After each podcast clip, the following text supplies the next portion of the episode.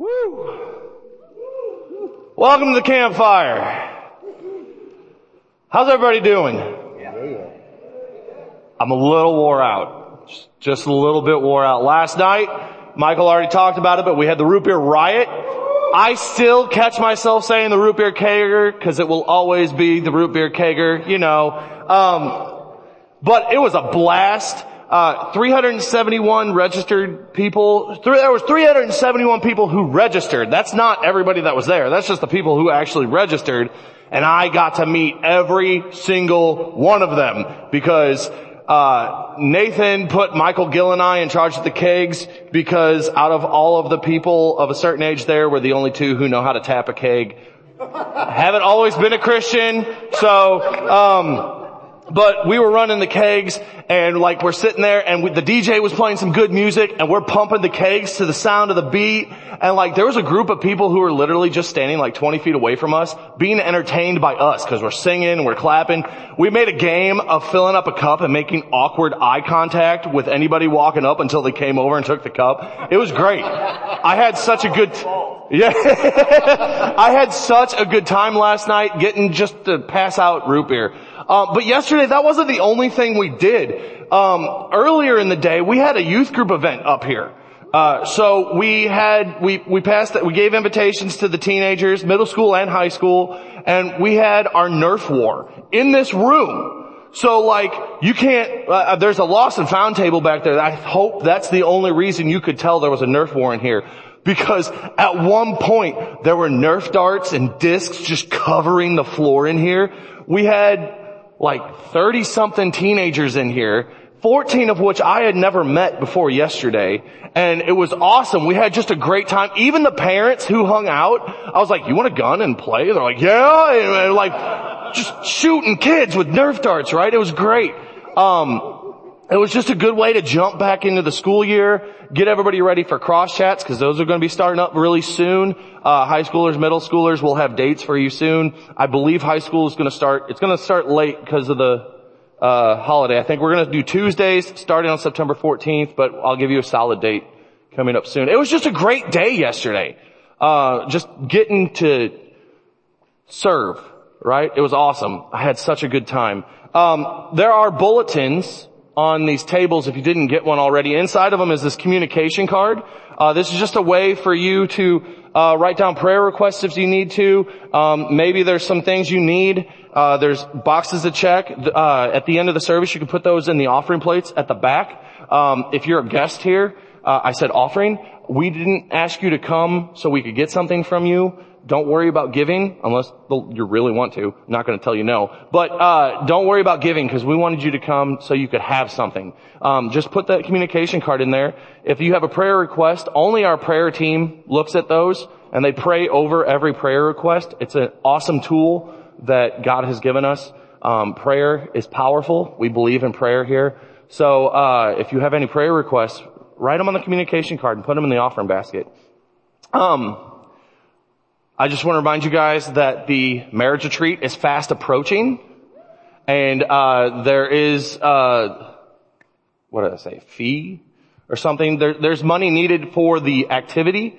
Um, uh, we're going to be down in Giant City, down by Carbondale. It's going to be awesome. I'm super excited for it. Uh, that's coming up mid-September. 17th. Thank you. Uh, commercials are over. Commercials are over. I'm not, I'm not doing any more commercials.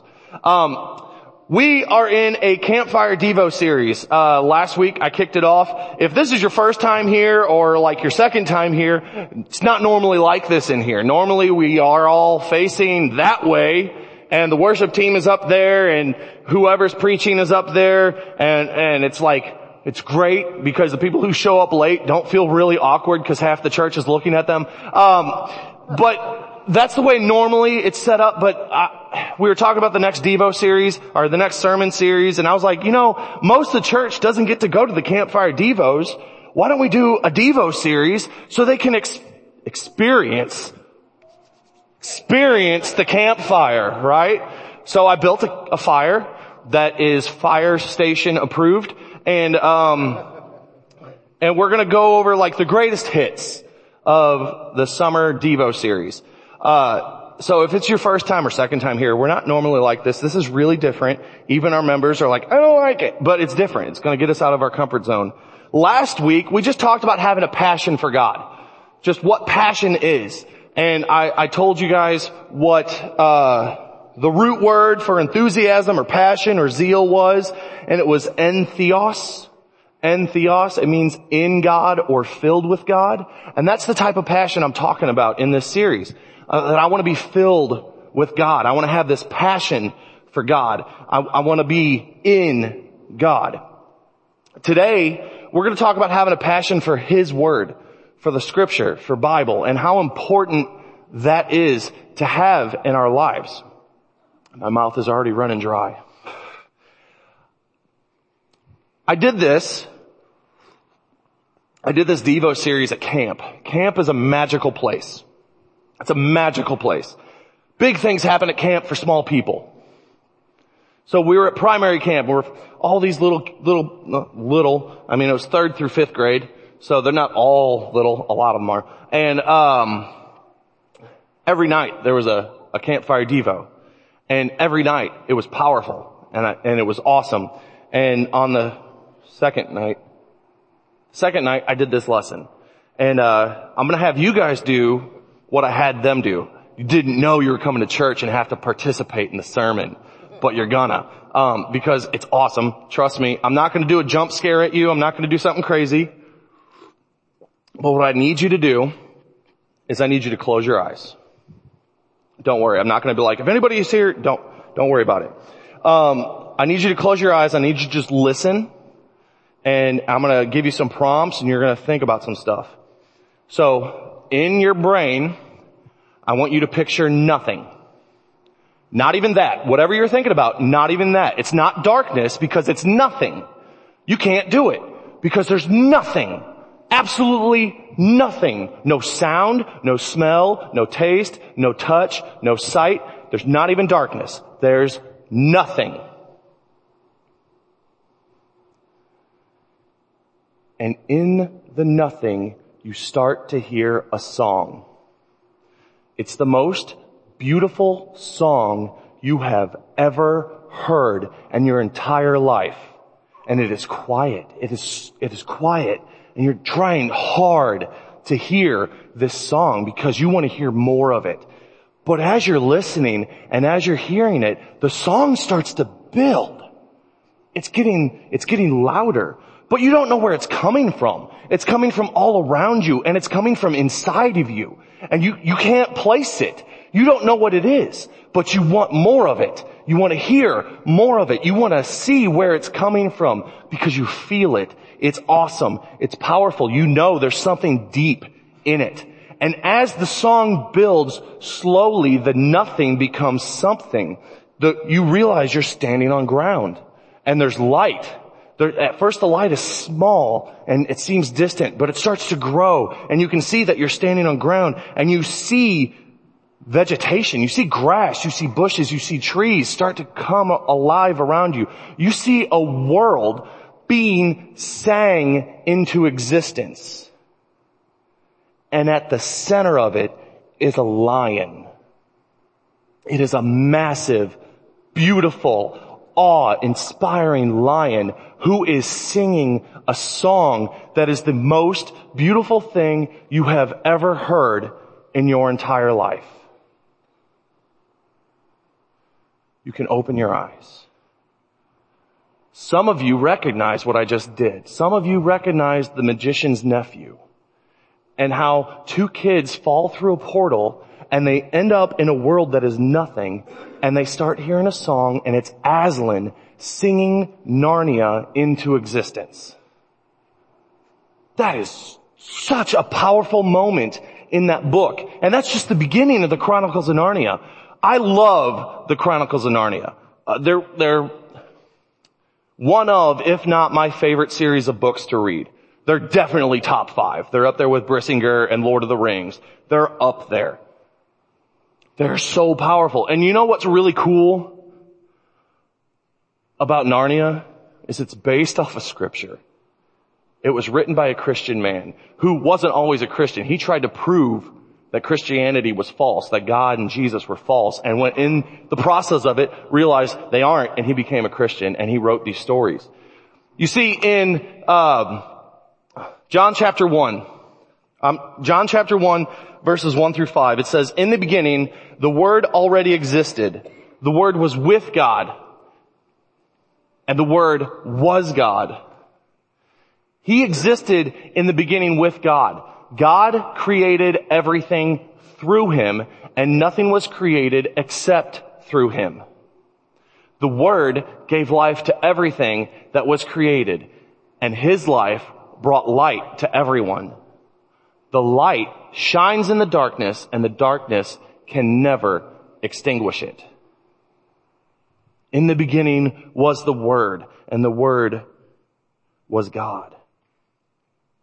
In 2 Timothy 2, 16, I'm sorry, 2 Timothy, Timothy 2, 3, 16 says all scripture is God breathed and is useful for teaching, rebuking, correcting, and training in righteousness. You see, much like Aslan literally sang Narnia into existence, God breathed our existence into creation the Word created everything. And we know if, as we kept reading, if we would have kept reading, we know the Word is Jesus and everything's created through Him. How powerful is God's Word? Do you realize that the, the Bible you're holding or the zeros and ones in your phone that you are holding has that much power? It has that much power to literally create the world. Do we believe that? Do we believe that we have that power in our hands? Do we act like we have access to that power in our hands? How different would your life be if you actually believed that? You know, in James, he talks about the way we talk. He talks about our tongue. And it says in James chapter 3 verses 5 through 6, in the same way, the tongue is a small thing that makes grand speeches. But a tiny spark can set a great forest on fire. And among all the parts of the body, the tongue is a flame of fire. It is a whole world of wickedness corrupting your entire body. It can set your whole life on fire for it is set on fire by hell itself. If we don't control our tongues, if we don't control what we say, we can burn our world to the ground. But God's word is even more powerful than ours. God's world pales in comparison. We can burn our world down just with a few words. I can, I can ruin my life by saying something ignorant to my wife. But God can come in and He can speak life into you. God's word is so powerful. I can't even put into words how powerful God's word is. You see, here, James is speaking figuratively about, about our tongues, about our words yeah, I can't just Brisingr and turn the fire on, right? But God could. God could just say fire and light a fire. He's God. In your hand or next to you or somewhere near you, you have the Word of God. Do we live our lives daily by His Word? Do we believe that His Word is that powerful? Do we have a passion for His Word? I have to have a passion for His Word. My day sucks if I don't. And, and we're gonna get into that. But I have to. You see, last week we talked about our passion for God. And we talked about three things that we do to fuel our passion. We talk about, we trust God daily. We talked about we walk with God daily and we worship God daily. And that's how you can build a passion for God. But it is nigh impossible to have a passion for God if you aren't reading His Word. If we're not in the scripture, if we're not seeing what God has already spoken to us, we're not going to have that passion for Him. We have to be in God's Word daily. We have to be focused on it. I've told you before in the last sermon series with the truth about lies, um, that scripture is meant to be read straight through. Now, I'm not saying you have to read it straight through. You can start in the book of John. That's a great place to start. If you're like, I need to start reading scripture, the book of John's fantastic. It's an easy read, but it's deep and you can chew on it for a while. Or maybe you want to book, start in the book of Psalms. Just David's prayer journal. That's a great place to start. When I say it's meant to be read straight through, don't feel that I'm making a rule. You gotta start in Genesis and end in Revelation. Because actually that's not how it was written. It was written in three different scrolls, sets of scrolls. That's a whole other thing. Um, but the way it's designed is it's meant to be read straight through. So in the book, in the book of Genesis, you get questions. You have questions. Like, you start reading Genesis, you're like, I don't understand any of that. But if you keep reading, you get answers to your questions. Like, in Genesis, it talks about he will strike your heel and you will crush, and you will strike his heel and he will crush your head. We get the answer to that in the New Testament. That prophecy is fulfilled in the New Testament. And there's other things that as you read through, you get your answers, you get answers to your questions. But you get more questions. If you're reading, you get more questions. And so the next time you read through, you get more answers. And it's a process. It's meant to be meditated on. It's meant to continually be read. Did you know the kings of Israel were supposed to sit down and copy out the law and meditate on it? The good ones did. But you can tell how the king was gonna go if he did it or not. Doesn't always say that they didn't, but you know, you can tell some of them didn't. It's meant to be meditated on. Psalms 119, the longest chapter in all of scripture, the chapter where you're like, it's still going, is all about reading God's Word. I'm gonna read some excerpts from, for, from it for you. Mine, I'm gonna read off my phone because I have them all highlighted. On your screen is Psalms 119, 105. It might be the most quoted scripture out of the chapter in this church. Your word is a lamp to, to guide my feet and a light for my path. In verse 9, it says, how can a young person live with a pure, live a pure life? By obeying your word.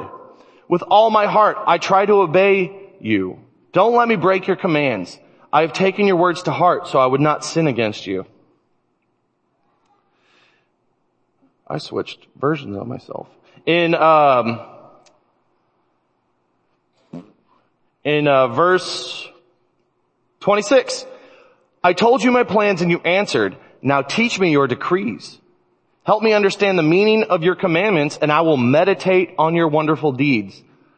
Verse 29, keep me from lying to myself. Give me the privilege of knowing your instructions. Verse 35, make me walk along the path of your commandments, for that is where my happiness is found. Verse 45, I will walk in freedom for I have devoted myself to your commandments. 52, I meditate on your age-old regulations. O Lord, they comfort me. 91, your regulations remain true to this day, for everything serves your plans. 97, oh how I love your instructions. I think about them all day long. Your commands make me wiser than my enemies, for they are my constant guide. 114, you are my refuge and my shield. Your word is my source of hope. 129, your laws are wonderful. No wonder I obey them. The teaching of your word gives life, light, so even the simple can understand. I like that one. That's me, verse 130. So even the simple can understand. I need simple. the whole chapter, there's 176 verses. Whole chapter is about meditating on His law, on His commands, and that is His word. You see, as we read through scripture and develop our passion for scripture, we're gonna have questions and we're gonna get answers. And you know the awesome thing is that God's word does not change. God's word does not change. But God's word changes me. God's word will not change, but it will change you. And there are three things today that I'm going to talk about is how God wants to change your world through His Word. So God's word will change your world. It will change you. And the first thing right off the bat, God's word will change my world by guiding me where he needs me. God's word will change my world by guiding me where he needs me. In Psalms 119, 105, again, your word is a lamp to my feet and a light to my path. That's the NIV. NLT says your word is a lamp to guide my feet and a light for my path. God's word is going to point us where he needs us. It's going to show us what needs to change in our life. I told you in the truth about lies that God's word was written for us, not to us. It was written for us. It was a guide. Uh, in 1 Corinthians 10, 11, it says, the things that happened to those people are examples. They were written down to teach us because we live in a time when all these things of the past have reached their goal. They were written down to teach us. If you have questions about your life and where you should go and how you should live your life, God's Word has answers for you. God's words have answers for everything. Hold on, Mike. God's Word cannot possibly answer everything. Like, they didn't have fill in the blank. Fill in the blank. I'm gonna just use technology. We'll fill in the blank with technology. Cause there is no way they could have had this fire I forgot the remote earlier. You can change this to rave mode and they didn't have this technology. They didn't have the devices most of you are holding right now, what we call phones, but they're really not phones anymore. They're just mini computers. And they didn't have all, they didn't have the internet. So Mike, how can the, how can God's word speak on my questions with technology, the internet? It can't possibly talk about internet pornography. It can't possibly talk about addictions to technology. It can't possibly talk about all that. But it does. Specifically, let's look at pornography. Jesus said if you lust after a woman in your heart, you've already created, you've already committed adultery with her. So, oh, check. Porno, internet pornography. We're done. What about, like, I'm addicted to my technology, to my cell phone, my TV, video game system, car, whatever the technology is don't have idols before me. Speaks to it. So we have these gray areas in our lives that keep coming up, right? And, and you'll hear popular culture say, God's word doesn't talk about this. This is a gray area. God's word has principles in it that speak to the gray areas. If Jesus Christ is king of my life, I want to live in a way that honors my king.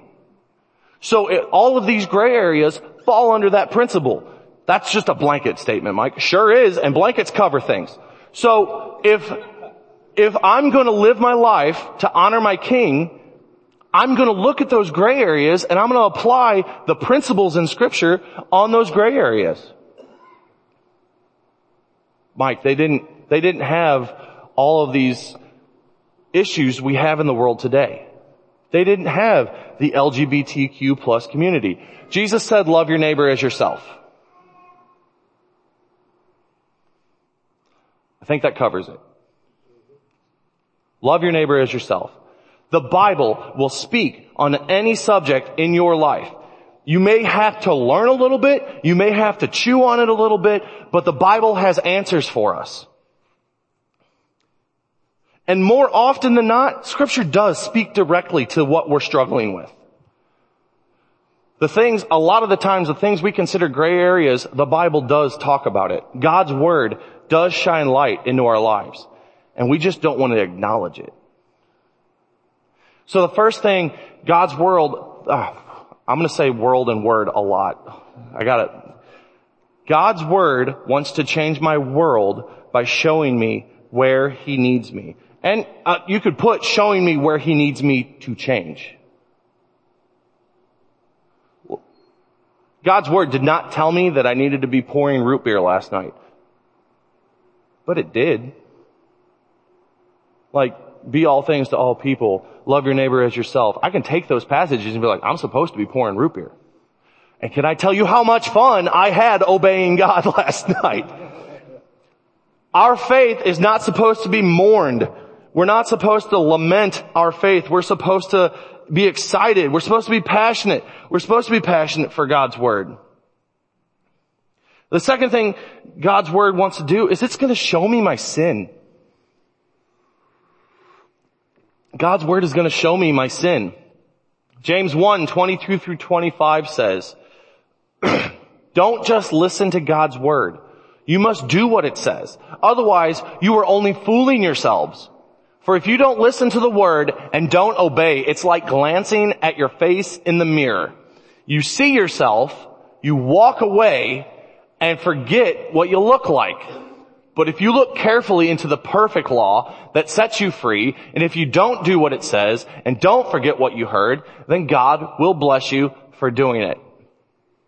In the mornings, during the week, I get up, I brush my teeth, I put on deodorant, look in the mirror and I say, I'm good. People who have and do work with me are in this room, they will acknowledge my hair is not brushed in the morning. I am, I, I'm, I'm clothed, but my clothes are not what would you consider church appropriate attire. I did buy new work pants this week because the patches have patches on my pants and the patches are ripped off at this point. It was time. Cassie's like, you need to buy some new pants. Done. Um, but on Sunday mornings, I can't just get up here looking like that and preach God's word to you because that would be a distraction to you. I actually had my shoes off earlier because I like not having shoes on and I thought that would be a distraction to people. So I put my sandals back on. I'm very conscious about how I look to you guys because I don't want to distract from the Word of God that I'm trying to share with you. But at work, I don't care. Because I'm not there to win any prizes or I'm not there to win some award, appearance award. I'm there to make parts and get them out the door.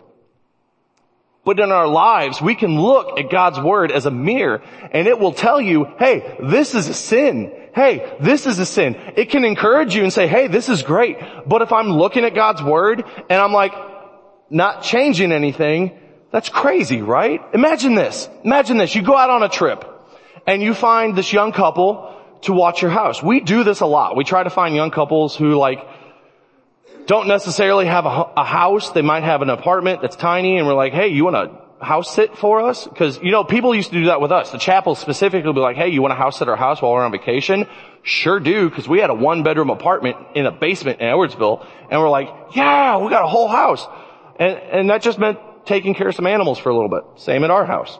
And I always like, well lately, I used to write it all down, now I take pictures and put notes in the pictures and just text it to them. Like, hey, here's the dog's food, she gets a scoop in the morning, a scoop at night, water with it, um, make sure she goes out because she's still a puppy. Here's the cat's food. The cat stays outside. Cat stays outside. Cat stays outside.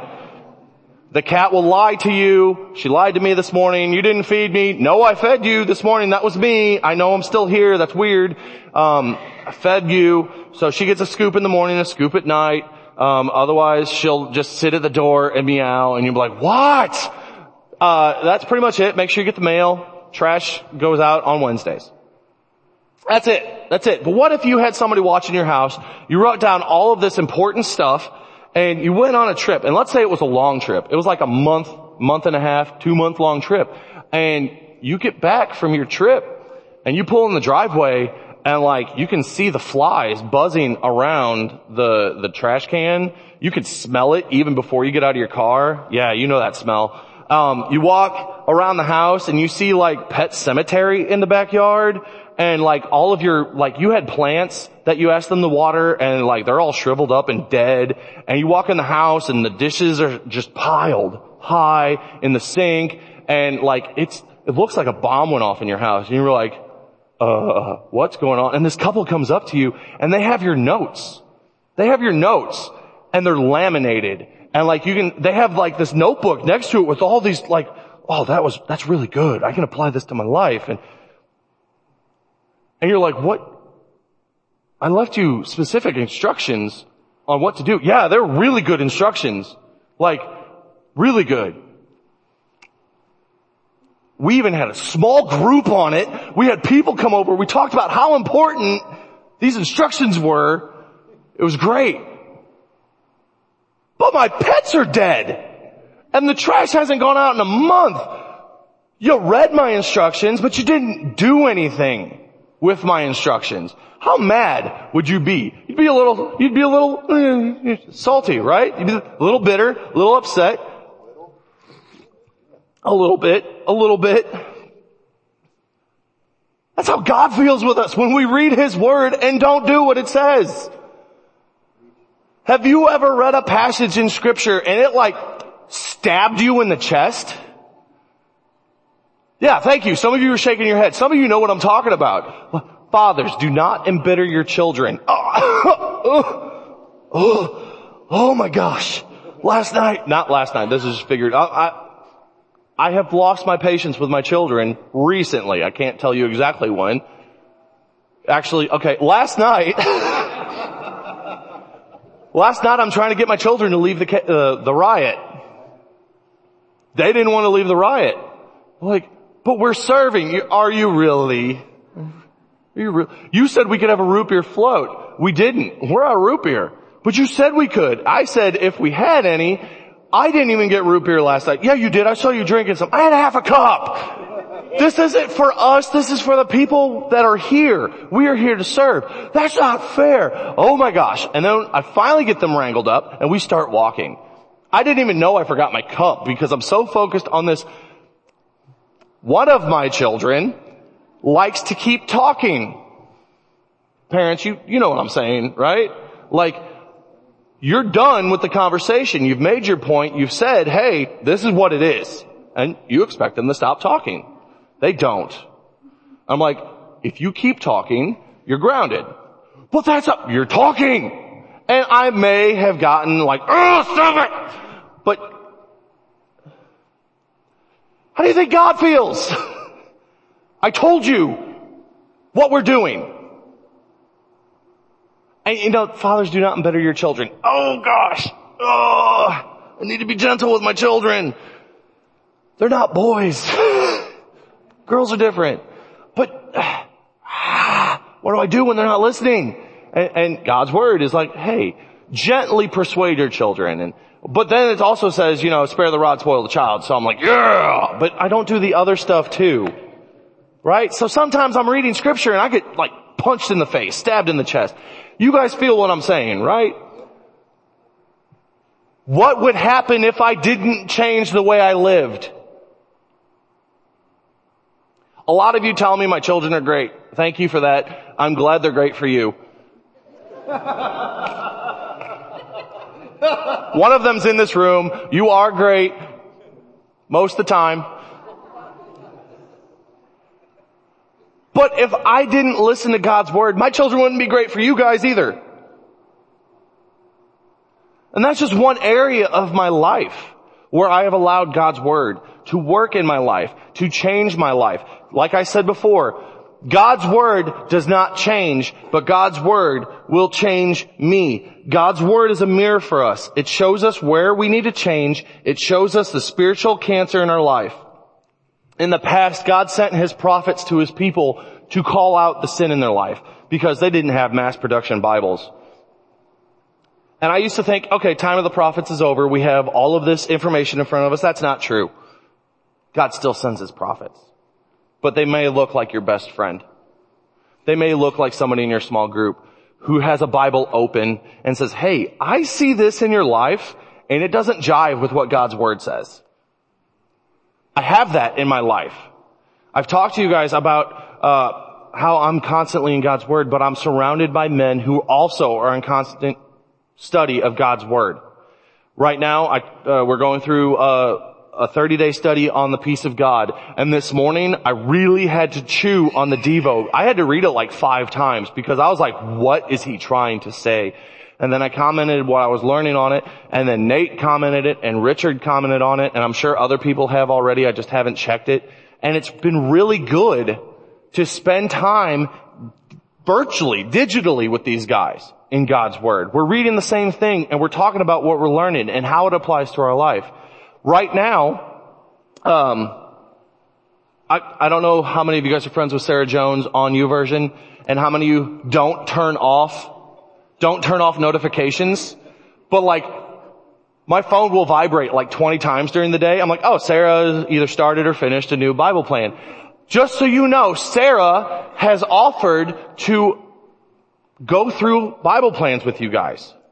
If you are interested in joining her in YouVersion Devos, you can become her friend on YouVersion. Look up Sarah Jones and say, hey, add friend. If you're interested, you can track her down in person. What? In person?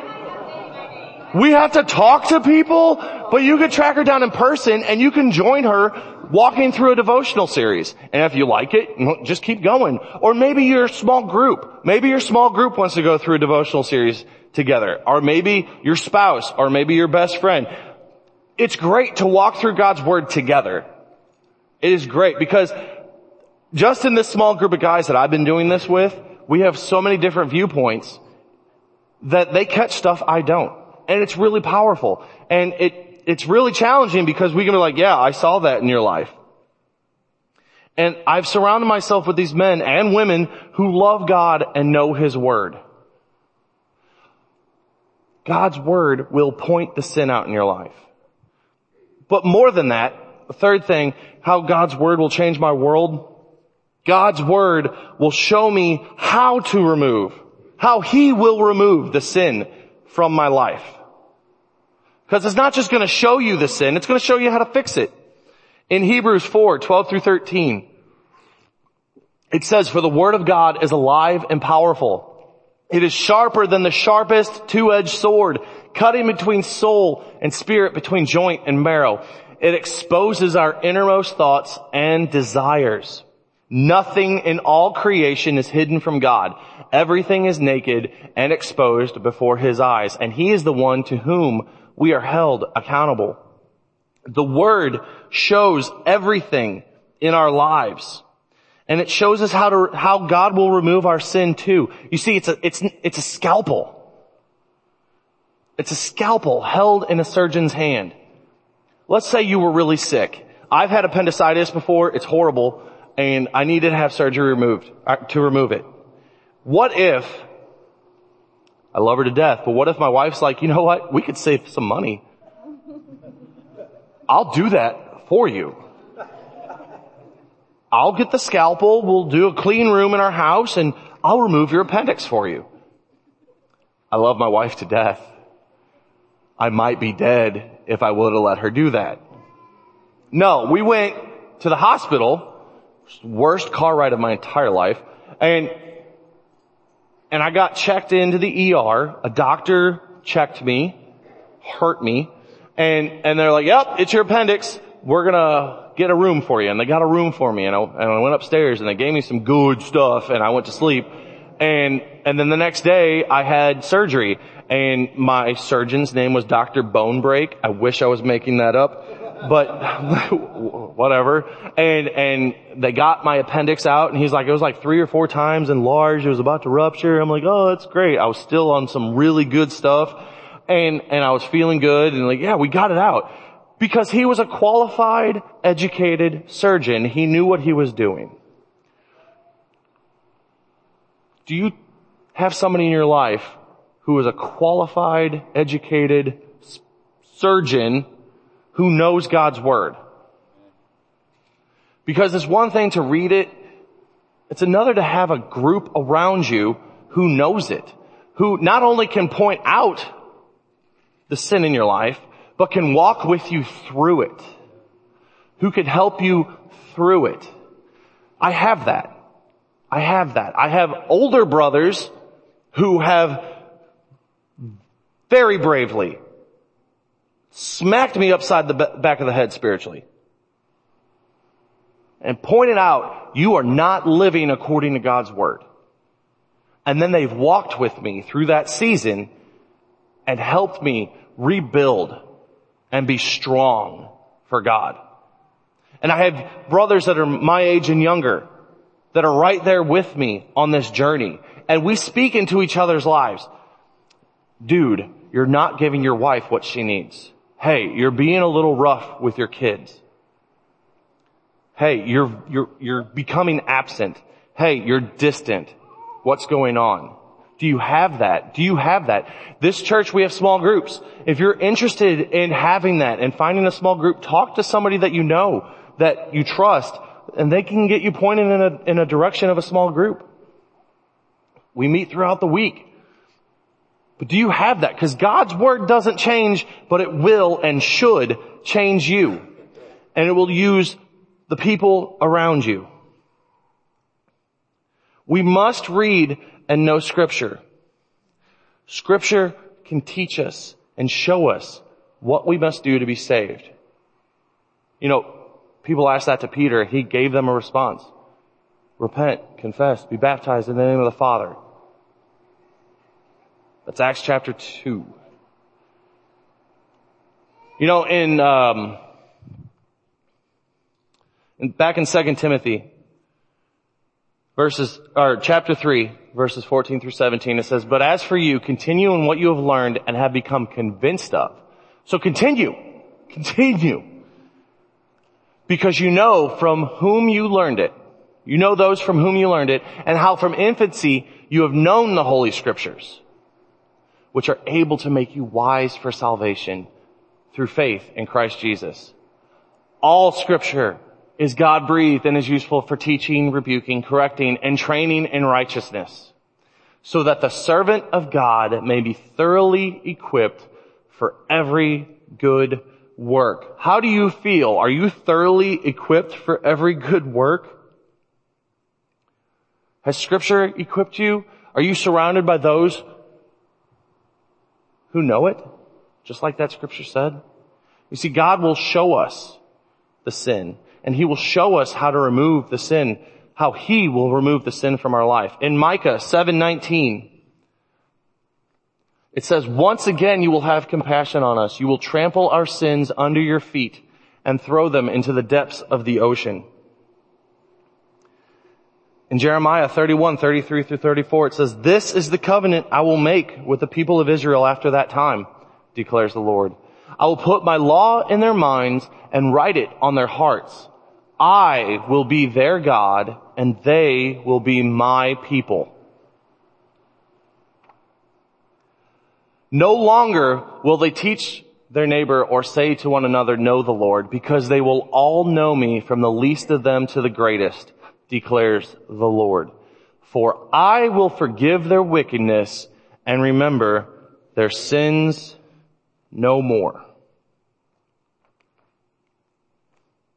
The Word shows us. The Word shows us where the sin is in our life and how God will remove it. I don't know where you're at this morning. Mike, I haven't opened scripture in a long time. I don't, I, I, I don't even know where to begin. Like I said at the beginning, start at the beginning. Start at Genesis. Start in John. Pick, pick a spot uh, I, I, would put this out there for those of you who you're like, uh, I've walked with God for a while. It's just really stagnant. I don't know what to do. Do a character study. Do a character study. Some of my favorite times in the Word have been doing character studies on obscure characters. One of my favorite obscure characters, I actually did a sermon on it on Father's Day. I don't remember what year. It's been a while. Um, his name is Obed Edom. Mm, yeah, I can tell by the, the roar of the crowd that you love him. Obed Edom. Okay, so you guys remember the story of David bringing the ark back and like the, the priests went to grab it and they died and they're like, ah, what's going on? So they took it to some guy's house. That some guy was Obed Edom. And you're like, what does that have to do with Father's Day? Well, you see, Obed Edom honored God and the ark was at his house. And while the ark was at his house, God blessed him and his family. And his family grew. And then when it was time to take the ark to the temple, well, it wasn't the temple yet because Solomon hadn't built it yet, but take the ark to Jerusalem, Obed Edom and his family went with it. And if you look at like the lists of people that were serving around the ark, you see Obed Edom and sons. See, they were gatekeepers. They held the door open for people to come get close to God. because they had been close to God and they had been blessed. And you know, these little character studies are really cool and I can get passionate about them. So if you're somebody you're like, I've lost my passion for God's word, do a character study on an obscure character. Obed Edom. Uh, there, there's, for those of you who didn't know, it, there's a second eunuch in scripture. Uh, there's the treasurer of Candace, the Ethiopian in Acts. But in Jeremiah, there was another eunuch and he saved Jeremiah out of a well. Bet you didn't know that. You can do these weird little things and they, you learn so much about these obscure characters. Like the servant girl in Kings who told, um, just lost his name, the commander of the bad guys to go see Elijah and then he was bathing the, the Jordan seven times. But she doesn't even have a name. She's just servant girl. But that's a lot of faith for a young girl to talk to a guy who has a lot of power. Just, hey, you should go see the prophet of God. Do character study. You can get jazzed. Or, or maybe you have never opened up God's Word. I would encourage you, find somebody you trust and say, hey, Mike said I should be reading God's Word and I keep hearing t- people talk about studying Scripture. Can, can we do that? That takes a lot of courage. Takes a lot of courage and I encourage you to, to do that. If you've never read God's Word, you don't know anything that I'm talking about. You're like, Mike, I have no clue what is going on. Talk to somebody you trust. Be like, hey, can we sit down and open up God's Word? Go grab a cup of coffee, get some food, open up God's Word, and read what it has to say for your life. Um, here at Greater Alton, we have things we call the studies, and uh, you don't have to do them in any particular order. You don't have to do them. I, I, we used to have this book called How to Study with People for the people who are learning how to study Scripture. Eh, I always push that off to the side. I do my own thing. I'm like, hey, let's start here, Matthew six thirty three. Seek first his kingdom and his righteousness, and all these things will be given to you. It says first. Let's do this. This is what we should do first. And start there. Start at Matthew 6.33. You start seeking his kingdom, his righteousness, his word's gonna be included in that. And you can develop your passion for God's word. As you can tell, I love God's word. I read it every day. I spend time in it. I, I, I'm doing two devotional series right now. And then I, on top of that, there's If 714. It's another app that's a prayer prompt twice a day at 714. I've talked about it up here. I do that too. And if you really are into it, there's these other prayers that you click on and it's other people writing prayer requests. I find myself doing that now too. It's, a, it's, it's crazy. Um, but I really want to encourage you as we wrap up today. Where are you at with God's Word? Do you know what the scriptures say for your life? Do you know how to have salvation? Do you know that you have salvation? Because you can be sure. You can be sure that you have salvation. And if you're not there, if you don't understand Christ's death and resurrection and the power in His blood that Michael talked about in communion, I want to encourage you to talk to somebody this morning, get into God's Word, and ignite your passion. Ignite your love for God. Next week, be ready. Next week, we're going to have even more crowd participation.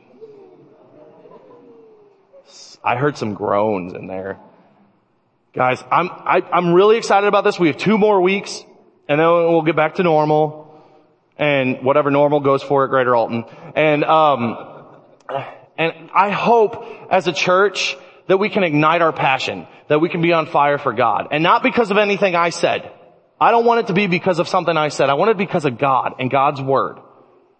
I want us to get, like, dude, you said this and I've, I didn't say that, but okay. And, and like, God, take my words and magic and it, something happens. And we can be excited and we can be on fire and we can love Jesus and we can love people and the kingdom can spread because of it. Because of the passion that starts here. Let's pray. Heavenly Father, thank you so much for this morning. Thank you so much for this weekend. Um, you are awesome. You are so great. You are such a great Father. Uh, thank you for your word. Thank you so much for your word. Uh, we can have so many questions answered just by looking at what you have already said. God, you are awesome and you are powerful and we are so great, grateful to be your children.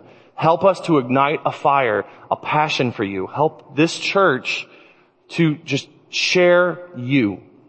We want to share you. We don't want to share a brand. We don't want to share a personality. We just want the world to know you. Help us, Father. Help us to be the church wherever we are. Help me to be the church wherever I am. And God, help us to not let our circumstances affect us. Help us to just trust you. I love you so much, Father. Again, thank you for your word. Thank you for your son. And it's through him all things are possible. We love you. It's in your name I pray. Amen.